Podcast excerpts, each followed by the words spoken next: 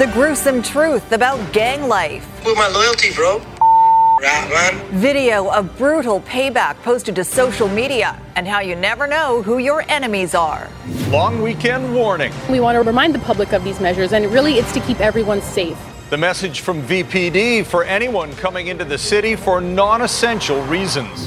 And a wild hike on the North Shore. We were uh, hiking up Mount Fromme and uh, a bear uh, attacked us. A popular trail now closed after a very close call. You're watching Global B C. This is Global News Hour at six. Good evening and thanks for joining us. We'll start tonight by debunking the myth of glamour in the gang life. Exclusive video shows the truth of how brutal and humiliating it can be. It demonstrates in disturbing detail what happens when the people you think you can trust turn on you. And as Romina Dea reports, the video should be a powerful deterrent to anyone who thinks there is glory in gangs. Look this way. Look this way before I f- your face up again, bro. Beaten and bloodied by his own gangster brothers. Look, look, look, look, look. One time. One time. One time. One time. Now he's crying because he f- with my loyalty, bro. That's what you got, you f- clown goof. Rat, man. Now you owe me a tax, too. The naked gangster dumped on the street in the Lower Mainland a couple of weeks ago, say sources. Nose and penis mutilated, according to the Snapchat post, which has been shared over and over. This happens all the time. People should not be shocked by this. It's disturbing. And, and uh, my understanding is that it is related to gang activity. Uh, it is connected to an internal drug debt. There's several broken bones. The purported mutilation, a lie, crafted with purpose, says Staff Sergeant Lindsay Houghton of the Combined Forces Special Enforcement Unit. It is to humiliate, it's to make a point, and to send a message, not just to uh, gang members in that gang, uh, but to other gang members and the public themselves. Uh, it's also to send a message to that person, uh, that if you do this, this is the punishment. I just don't like that. Multiple gangsters hunted and killed in your community in the last month. Bullets ripping through public places, children and families meters away. The young men involved targeted by their enemies and their own gang families over small debts and disloyalty. Stabbings, broken bones, purposefully burning other people with, with lighters and torches. Cut off limbs? C- Cut off limbs, fingers, those kinds of things. We've we've seen it all. This way. Look this way. This guy, still in the same gang, say sources, but likely knocked down a couple of notches to teach him a lesson. R C M P members have seen the video. They know who the gangster is. The Mounties are investigating this case, but we're being told the individual is not cooperating. Threatened by rivals, extorted by rivals, and I've been threatened by friends and extorted by friends. There's no loyalty. It's all about money. The lure of fast cash, cars, and women doesn't last. There is a way out, say police. The resources available before you end up in jail or dead. Now, don't give up hope on yourself, most importantly. But you have to want to do it. Romina Dea, Global News.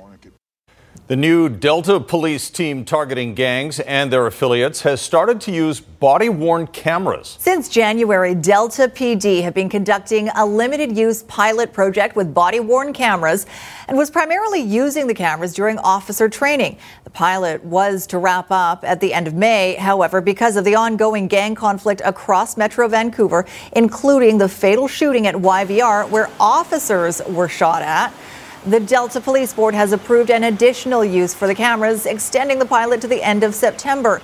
This decision marks the first time in B C that a frontline patrol police team will be using body-worn cameras on a regular basis. The eight cameras cost about eight thousand six hundred dollars. Homicide investigators have taken over the case of human remains found at the side of the road in Surrey. The call first came in as a fire in a ditch on forty-eighth Avenue. Near one hundred sixty-eighth Street around four twenty this morning. When firefighters put the flames out, they found the human remains. At five, police went to a residence in the Newton area and arrested a man there. He faces murder charges. Police say the killing does not appear to be random, but they say it is not related to the region's ongoing gang war. Police are asking for witnesses to an attempted child luring outside an East Vancouver high school. The incident happened May seventh when a stranger tried to coax a fourteen-year-old girl into his van. She walked past the red van on her way home from school along East forty-ninth near Killarney Secondary School. The man, who appeared to be in his sixties, yelled at the girl to get in the car. She ran, but the driver followed her for a block, yelling obscenities at her. She managed to make it to a safe place and told her family. So police are now looking to speak to the driver of that vehicle. We also want to speak with anyone who might have dash cam footage from May seventh between two thirty and three thirty, and they were in the area of East forty-ninth Avenue and Killarney Street. If you can help, you are asked to call Vancouver Police.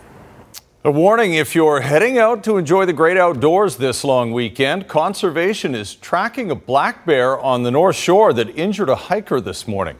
Nadia Stewart is live with the details. And Nadia, this happened on the on the very popular Mount Fromme trail.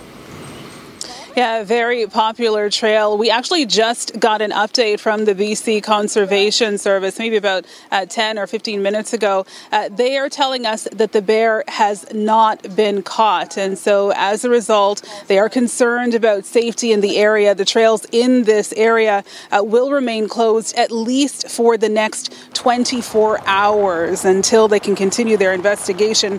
Now, as for the hikers, including that, that hiker who was injured, his injuries are not Not too serious. The bear, though, did take a swipe at him. Now, as Chris mentioned, it happened on a trail from Upper Lonsdale to Mount Fromme. As soon as the hikers saw the bear, they did all of the right things, trying to scare it away, making noise. But we are being told that this bear is quite aggressive. Here's how the hikers describe the incident. I was with my husband, and there was a third hiker. Um, and, and when we realized that it was following us, uh, we called nine one one, and then it's swiped at and bit my husband. I kept just repeating like the whoa bear and just try to remember the stuff that you're taught to do with bears and hope that it would go leave us alone. I'm gonna definitely start bringing the uh, the backcountry gear to the closer to home hikes now. I felt really stupid for not having any bear spray or first aid uh, equipment with us. Yeah, the thing you got to remember now, this area is probably going to be off limits, so you're going to want to avoid it at least for the next twenty-four hours as Conservation Service continues their investigation. Back to you. Tough on a long weekend. All right. Thanks very much, Nadia. Well, the warnings have been constant. Don't travel across the province this long weekend unless it's essential as we wait for the circuit breaker measures to be eased. But as Neetu Garcha reports, there are some who still consider their travel to be essential and a few who are outright ignoring the travel ban. By now, passengers know the process, but for families waiting for a ferry home, it's frustrating. Most people are not acknowledging the travel restrictions. How do you feel about that? Uh, it's not right. These Seashell residents noticing a number of out-of-province license plates on their return trip after emergency surgery in Vancouver for their ninety-seven-year-old mother. Ontario right in front of us. It's discouraging if... if uh you see a lot of tourists ahead of you and you're just trying to get home. As health officials urge people to buckle down and stay local this long weekend, especially with the circuit breaker measures set to be relaxed next week, things were relatively quiet at the Sawasan terminal Friday afternoon. Yeah. But that wasn't the case at this R C M P checkpoint, with an increase in traffic at Manning Park, one of four along major B C highways. An Okanagan man traveling to Metro Vancouver to see his young kids after two and a half months, wondering if he'd be fined or turned back. I've been actually stressed out about that for the past couple of days because, you know, it's I think it's kind of hard to leave it up to one officer to decide whether I can spend time with my family or not. Near B C's border with Alberta, signs of motorists from other provinces entering Sparwood for pleasure garnering mixed reaction. Maybe they're not getting the message. Maybe it doesn't matter. We're all tired. They did put the restrictions in after I got there. Mm. And it is making driving home fun. You just don't know how you're going to be received when you pull over for food or gas. Especially when you got two shots, which I already have. I should be allowed to go anywhere now. Many just hoping stepped-up enforcement will help stem travel, regardless of rationale. It's kind of compromising the rest of us. Neetu Garcha, Global News. All right, let's take a look at today's numbers. We have four hundred twenty new cases, bringing B C's total to one hundred forty-one thousand three hundred seventy-three, with four thousand five hundred seven of those cases currently active. Hospital numbers are down again today, three hundred nineteen patients, with one hundred seven of them in the I C U. Sadly, six more people have died from complications of the virus. B C restaurant owners are on pins and needles this weekend, waiting for official word that the ban on indoor dining will be lifted next week. And as Richard Zussman reports, it's just one of many B C sectors anticipating what the reopening plan might look like. For Dustin Dockendorf and his team at Autostrada, the heat is on. A scramble to get back to indoor restaurant dining. There's not a lot of opportunity to get our ducks in a row and do this really well. Uh, it's it's frustrating to say the least. The province flipped a circuit breaker in late March, shutting down in-person dining due to rising COVID cases. On Thursday, almost accidentally, Premier John Horgan turned the power back on. Oh, well, they can expect on Tuesday that the circuit breaker will be over. And although official word is expected Tuesday, the Restaurant and Food Association is telling its members, be ready. What we're advising restaurants to do is go back to the same protocols we had in place when we were closed in March, and uh, and we'll, we'll start as a starting point for there. And this is largely why, on March twenty-ninth, when indoor restaurant dining was banned, the rolling seven-day average was eight hundred twenty-six new COVID cases a day. Thursday, it was four hundred eighty-four. Same time frame, immunizations have shot up. More than six hundred ten thousand British Columbians immunized in late March. Now more than two point five million people, including many restaurant workers. We had restaurant owners so happy and phoning up and saying this was the best motivator to get staff back. The circuit breaker has forced restaurants to be creative. Even at the B C legislature, they moved the dining room outdoors. But the B C Liberals say it's now time for less creativity and more clarity. Of course, there's confusion, and I certainly understand that uh, that there is uncertainty for those restaurants. We need a plan. We need clarity. The circuit breaker also shuttered the reopening of in-person religious gatherings. The hope now is those will be back as well. Zoom is okay, but it's it, nothing replaces the face-to-face, the soul-to-soul connection, which is so much a part of what congregations gather for. Dreaming of a larger opening up for communities and industries that have been waiting a long time for some good news. Richard Zussman, Global News, Victoria. And Vancouver City Council is waiving annual patio permit fees for twenty twenty-one to help restaurants and pubs recover from pandemic restrictions. The measure will help Vancouver businesses save as much as twenty-eight hundred dollars in fees. Refunds or credits will be given to those who already paid their dues for the year. The city has greenlit five hundred forty-four temporary patios for the summer and is still accepting applications. It's a move that could cool the hot housing market. With Canadians taking on dangerous amounts of debt, a new mortgage stress test that's going to be tougher for a lot of people to pass. Next on the News Hour. The car in front of me almost caused two accidents. A call to nine one one helps avoid catastrophe. The shock police got when they saw who was behind the wheel. Later on the News Hour. And new details about the deal to re-sign Travis Green. I wouldn't have signed back here if I didn't believe in what we're doing. How the Canucks coach plans to get them back to their winning ways, along with G M Jim Benning. Later in sports. Right now, though, new rules are on the way to help cool Canada's red-hot real estate market. And new home buyers are the ones who could feel the biggest impact. As Aaron MacArthur shows us, the measures are in response to Canadians' growing debt. Listed on a Wednesday, sold on a Saturday. Condos, townhomes, houses, it doesn't matter. Canadians are borrowing money at a torrid pace. It's prompted warnings from Canada's top banker. The biggest domestic vulnerabilities are those linked to imbalances in the housing market and high household indebtedness. Starting June first, borrowers will face an additional stress test. Buyers will have to qualify for a mortgage almost twice the current posted rates. Designed to take the froth out of the market, according to mortgage brokers, it's reducing people's buying power by as much as four percent. My clientele who are first-time buyers are, are having a really tough time you know, coming up with the savings to begin with to get into the market. And now to have this getting implemented as well, it's it's going to hurt them the most. In many cases, the market is starting to soften without government intervention. Last month, record sales were compounded by record low inventory around Metro Vancouver. More homes are listed for sale, and while bidding wars are still happening, not to the same extent. It still comes back to supply and demand, and the supply still is fairly limited. Levers like the stress test are designed to manage demand, and economists argue governments are focused on the wrong problem. What we need to do instead is uh, focus on supply. So we need to make it very easy uh, to increase supply, especially in uh, markets in demand like uh, Vancouver and Toronto. It's still a seller's market where homes are being purchased for over-asking.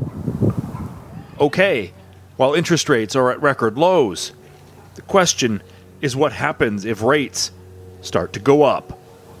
Aaron MacArthur, Global News. Up ahead, watch out for the whales. It's been very effective in, in sort of protecting whales against our ships. The app that helps record and relay whale sightings so it can save lives.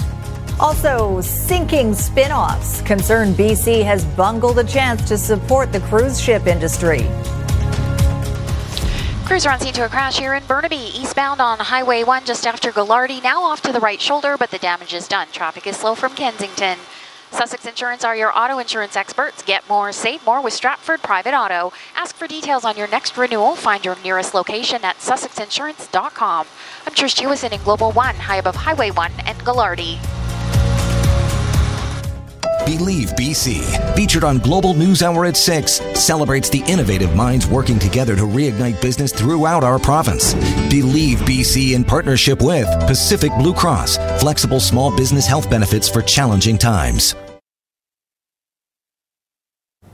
Cruise ships are set to return to B C's coast, but they won't be stopping at any of our ports. The U S has given the green light for cruise ships to travel directly between Seattle and Alaska. That means a multi-billion dollar hit to the B C economy. Catherine Urquhart reports. At Vancouver's cruise ship terminal, not a cruise ship in sight.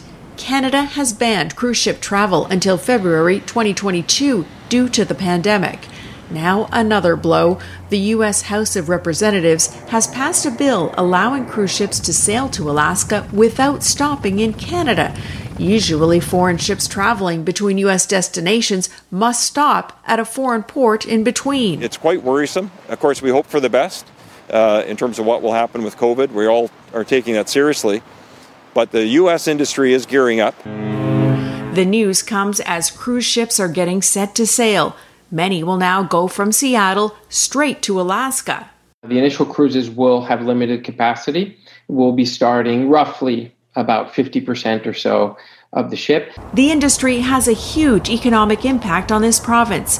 It's estimated to bring in two point seven billion dollars. Premier Horgan says he has spoken to U S officials about the bill, which allows cruise ships to bypass Canadian ports.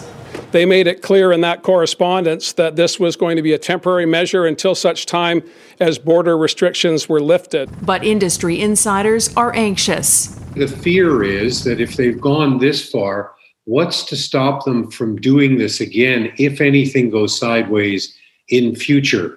For the first time in my memory, there is now open discussion on the floor of the U S Senate about abolishing permanently the requirement that cruise ships have to stop in a foreign port, namely Canada. Long-term implications of the U S cruise ship bill won't become clear for some time, and short-term, loss of the cruise ship industry on B C tourism continues to be financially devastating. Catherine Urquhart, Global News. All right, we'll stay with the shipping theme, because on this Endangered Species Day, there's a way that you can help better protect whales in the wild along the West Coast. As Linda Aylesworth shows us, it's as simple as downloading an app onto your smartphone. After over a century of whaling off our coast, whales are at last making a comeback. It's a real success story, um, it, but it does mean that uh, boaters are going to encounter them more and more over the next few years. In some ways, it's a good thing. With the help of the Ocean-Wise Whale Report app, boaters are helping researchers by reporting the location of their sightings. But marine vessels can also pose a threat. He's having an issue.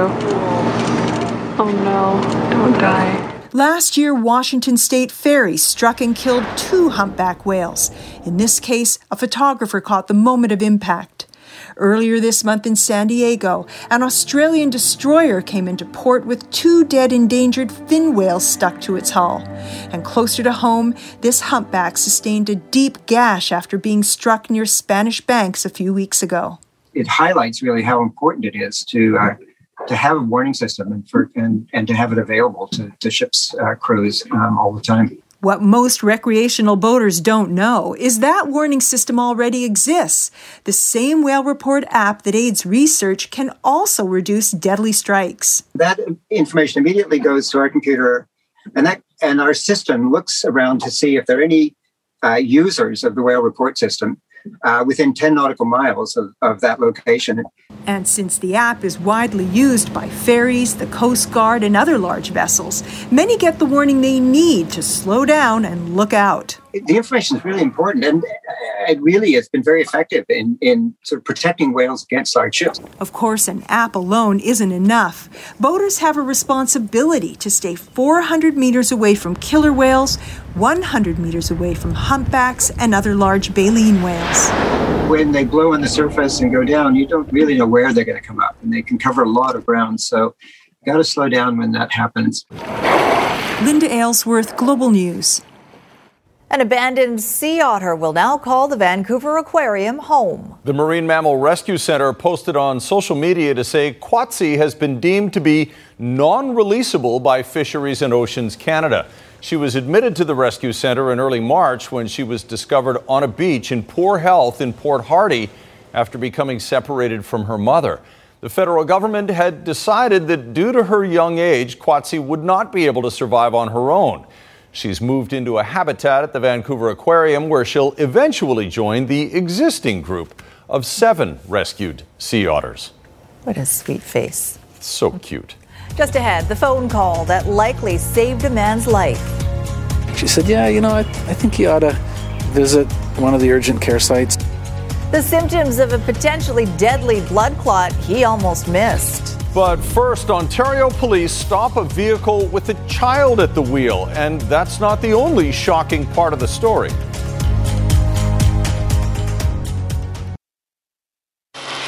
Counterflow is out over here at the Massey Tunnel, and traffic is moving well in both directions through the Massey. You will find some delays for overnight road work between ten p.m. and five a.m. Through Kermac, through a new charitable partnership between Kermac Cares for Kids and Surrey Memorial Hospital, when you choose Kermac Collision and Auto Glass, you also support the Surrey Memorial Children's Health Centre. I'm Trish Jewison in Global One, high above the Massey Tunnel. Some arresting video now in more ways than one. Ontario police pulled over a vehicle in York Region only to discover a twelve-year-old boy behind the wheel. And that landed his father in handcuffs. The car in front of me almost caused two accidents. I pulled up and there's a twelve-year-old kid driving the car. Okay. And I said, how old are you? And he goes, uh, twelve. And I'm like, you can't be driving a car. And his dad's obviously visibly what I think is drunk in the passenger seat. This is dash cam video released by York Regional Police, which recorded the nine one one call made by a concerned driver on May first, just before six p.m. The caller follows the car into a plaza at the corner of Wellington Street and Haida Drive in Aurora. Just try to just move your eyes for me, okay? Minutes later, police arrive and give the father a sobriety test. He fails. You're under arrest for impairment, and you're under arrest for child endangerment. Officers assure the twelve-year-old he's not in trouble, but they're taking his dad in. Police allege he was impaired by drugs. You want a Pepsi? You want a pop? You want a slushie?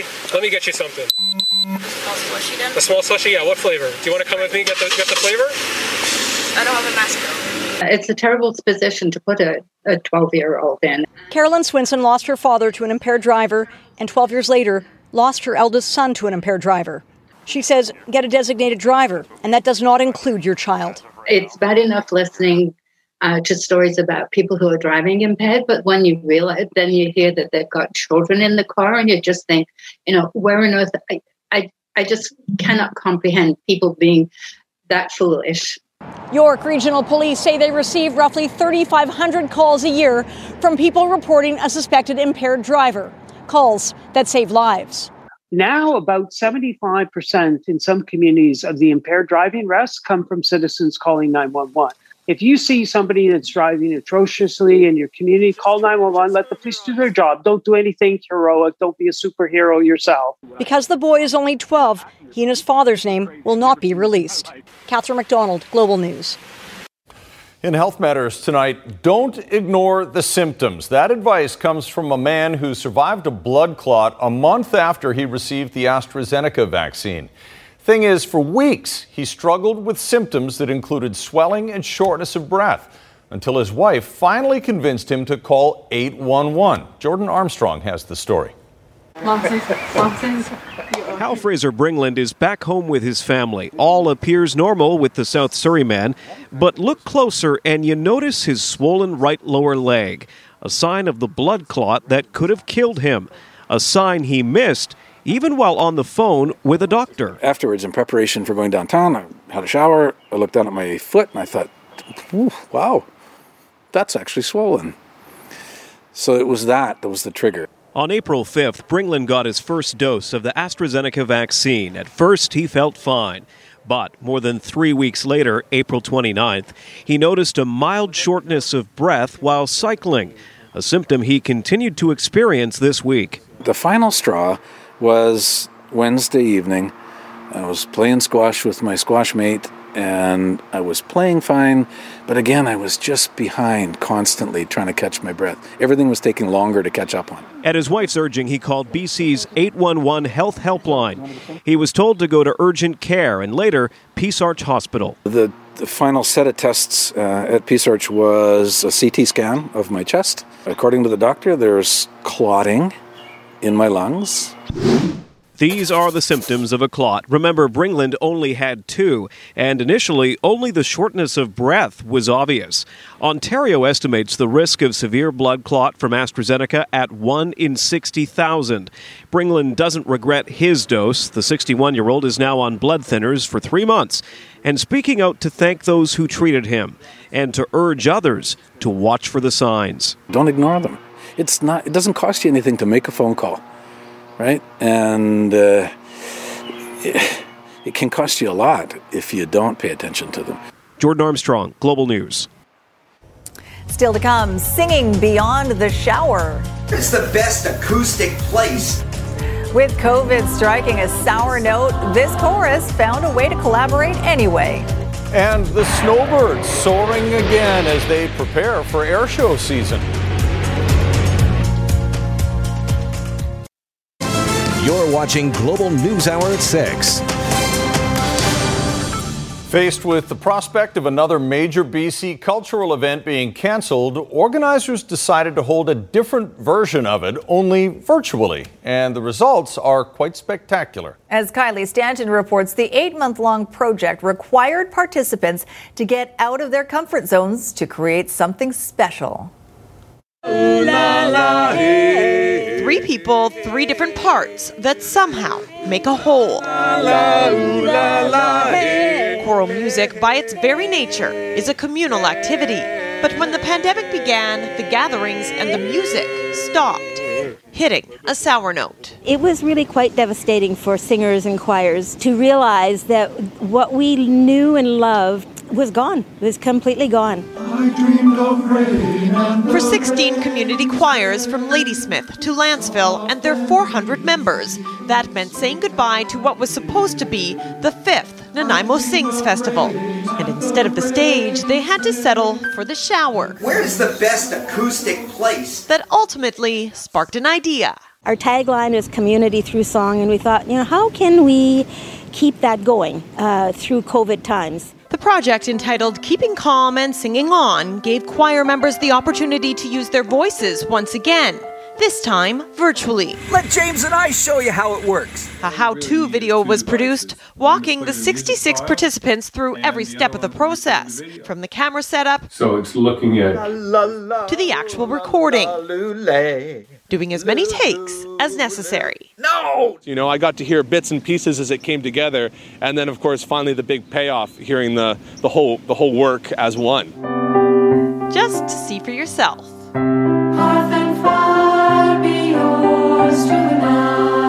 The general consensus, while singing this way may not be what all choristers know and love, it beats not singing at all. It was same, same, but something totally different. Every single participant has already signed up for another virtual choir. But if restrictions begin to ease, it may not be necessary. We might be able to start to get back a little bit sooner than later. Thanks to the work they all put into the project, their voices are stronger than ever, and their spirits never more resilient. Live, love, laugh, learn, and you do it through singing. Kylie Stanton, Global News. I kind of like the virtual, though. It's it's cool to see them all brought together. Amazing. Keep calm and sing on, as they say. Mm. All right, who's uh, who's singing the blues about allergies these days? And I, I know Sophie struggled. A lot of people have, Christy, and there might be a reason for it. Uh, absolutely. About a quarter of Canadians actually suffer from seasonal allergies, including my son, and it's tough to see. It seems like, well, I keep thinking that the allergy season's going to end, and it just never seems to be coming to an end, and there's a reason for that.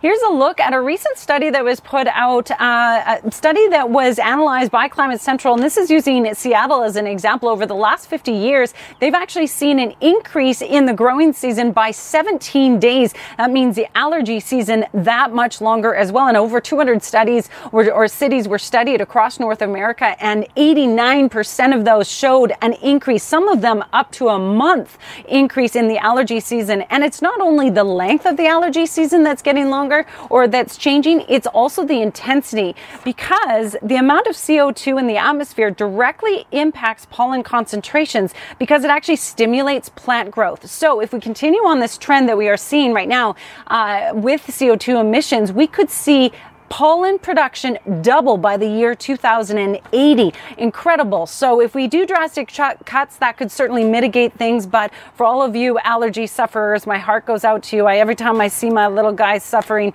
it is not fun. All right, let's have a look at your weekend forecast, everyone. Yes, we continue with sunny conditions. A little rain would help the pollen concentrations in the air mass, but we've got sunshine on the way for the start of your long weekend, not the end of your long weekend. So as we head into to Sunday, we are going to see a little bit more cloud cover. We have a slight chance of showers on Sunday, but then it's not really until Monday that we are going to see a change. So we've got two really great days on the way. Certainly Monday is going to be cooler, and it looks like next week is going to continue with that trend. So enjoy the next couple of days. And here's a look at your central window's weather window for tonight. This is from the East Kootenay area. I would love to dive into that water. It looks spectacular, Wally. And it, before I let you go, I just wanted to show you one more central window's weather window. This is near Trail. Ron and Melba caught this excellent action shot. So thank you so much for sharing that with us. Amazing. Thanks, Christy. Well, the skies over Comox have been louder than usual these days, where the Canadian Forces snowbirds have been honing their skills. Preparing for a summer flying season that no one, because of the pandemic, was sure would come. As Paul Johnson reports, the sight of snowbirds in the sky is a sign that getting back to normal is on the horizon. Here's a hopeful sign that we're headed for a return to something like normal. Canada's snowbirds are back in the air. We're always, always happy to be back in Comox. C F B Comox is where the snowbirds traditionally train every spring, putting the finishing touches on their performance for the summer air show season.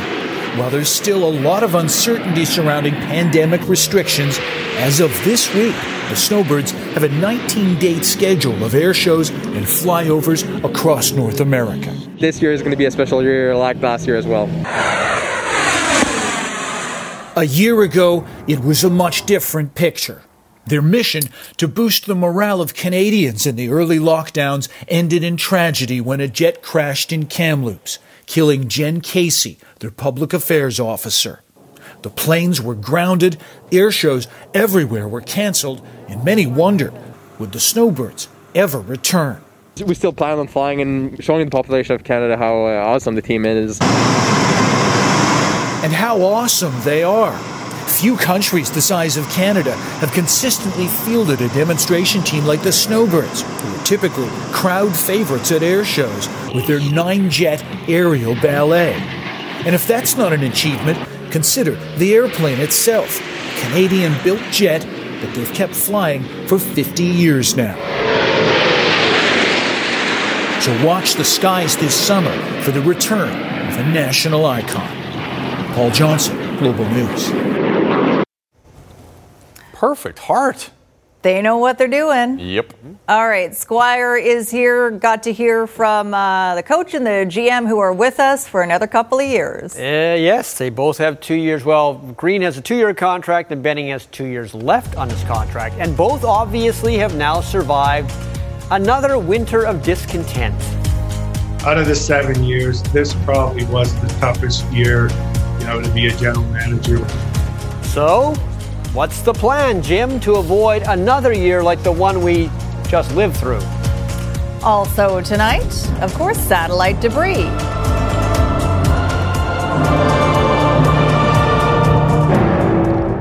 Mobile.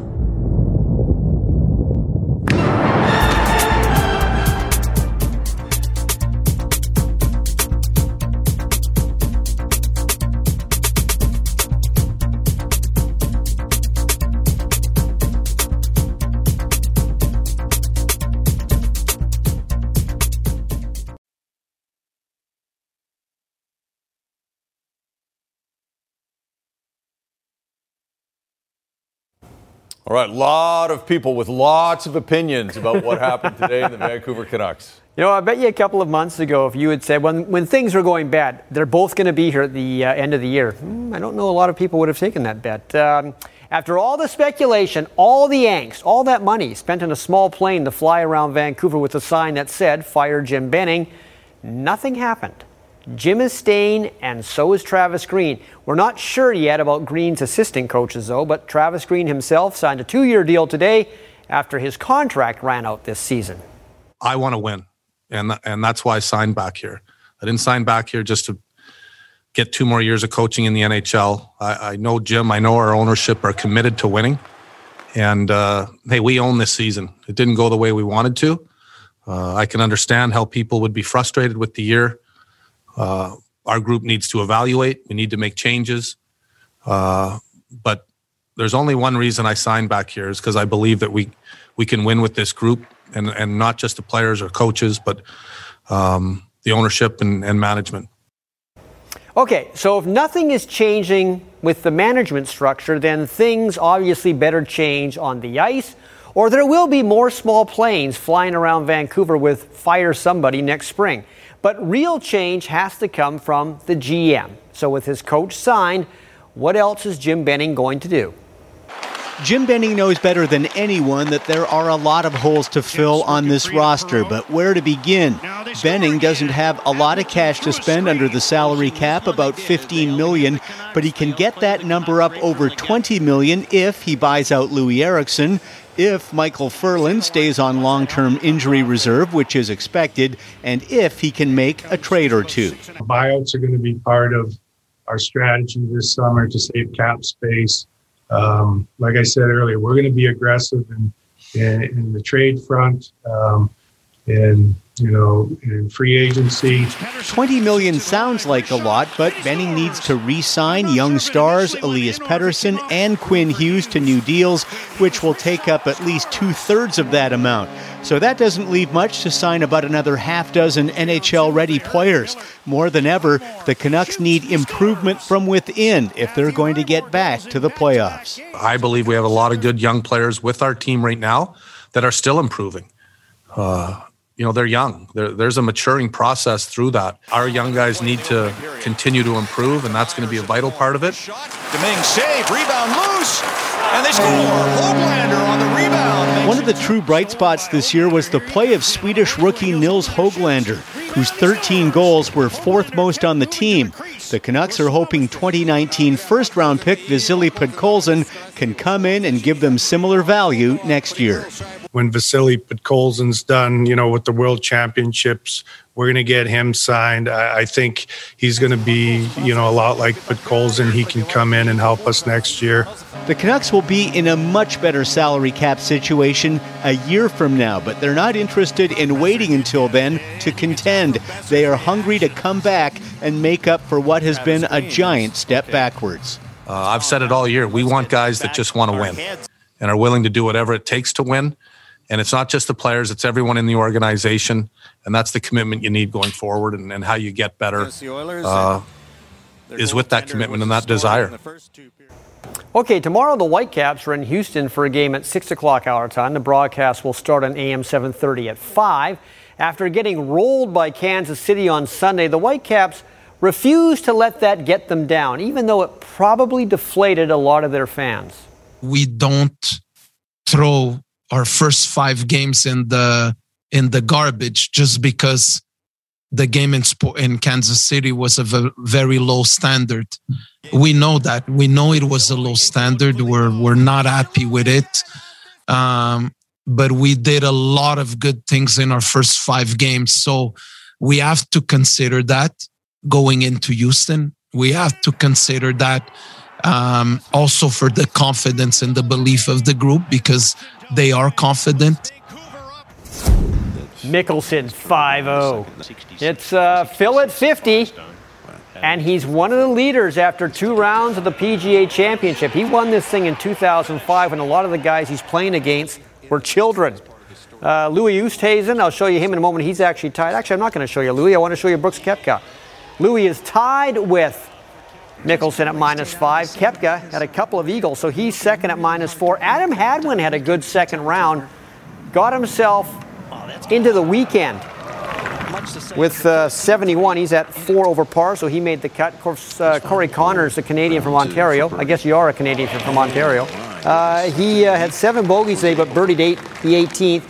Two under par, so not far off. Here's the bizarre shot of the day, J T Poston.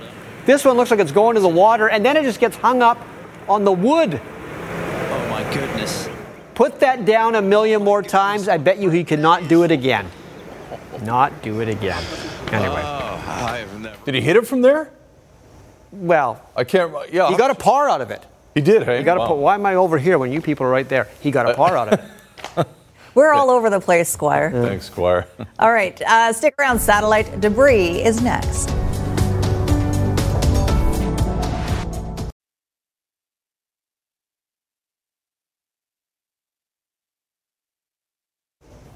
All right, heading into a long weekend. Let's do it. Okay, let's do it then. Uh, when the baby takes his or her first steps, your phone should be ready.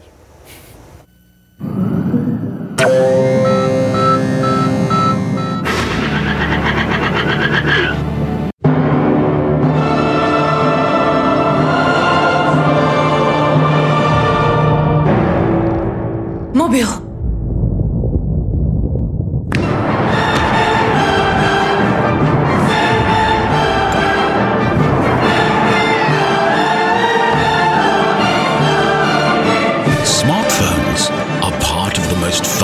Moments in your life.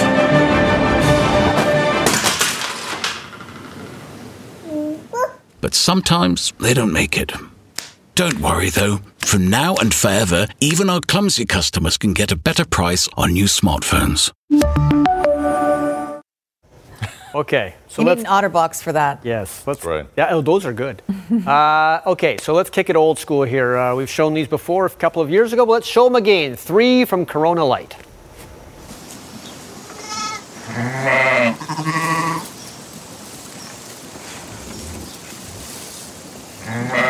Adios. Corona Light. Ditch the herd. No way. He's got Come it. on. He's got Come on. Yes. No, yes. Yes. yes. Touchdown.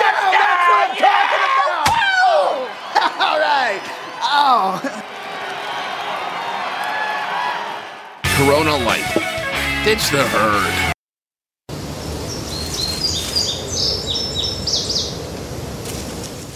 Ed? Run, Ed, run! Corona Light. Ditch the herd. love the, we love the anthropomorphic on this show. Sure uh, Sophie? I'm I'm excited. Would you like singing chickens? Anytime a chicken sings, I am happy. There you go. Singing chickens it is. Buck, buck, buck, buck, buck, buck, buck. Buck, buck, buck, buck, buck, buck, buck.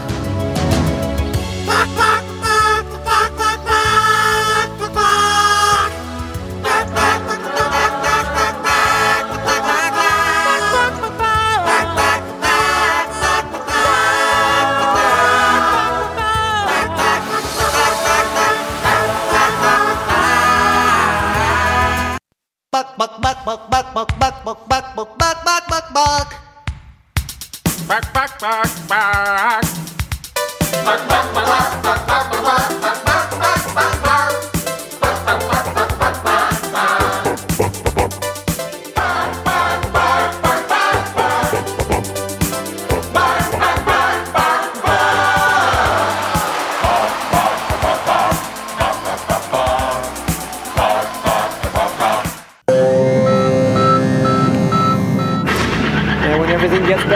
those chickens will be performing at Carnegie Hall. It's even better when it's eighties songs. It really is. It really is. Can you imagine being the vocal experts in the audio booth recording that? I mean, it's just bizarre to think about. Can you imagine being the one who taught the chickens to sing that? Come on. Or our closed captioner. Have a great long weekend, everyone. Good night, all.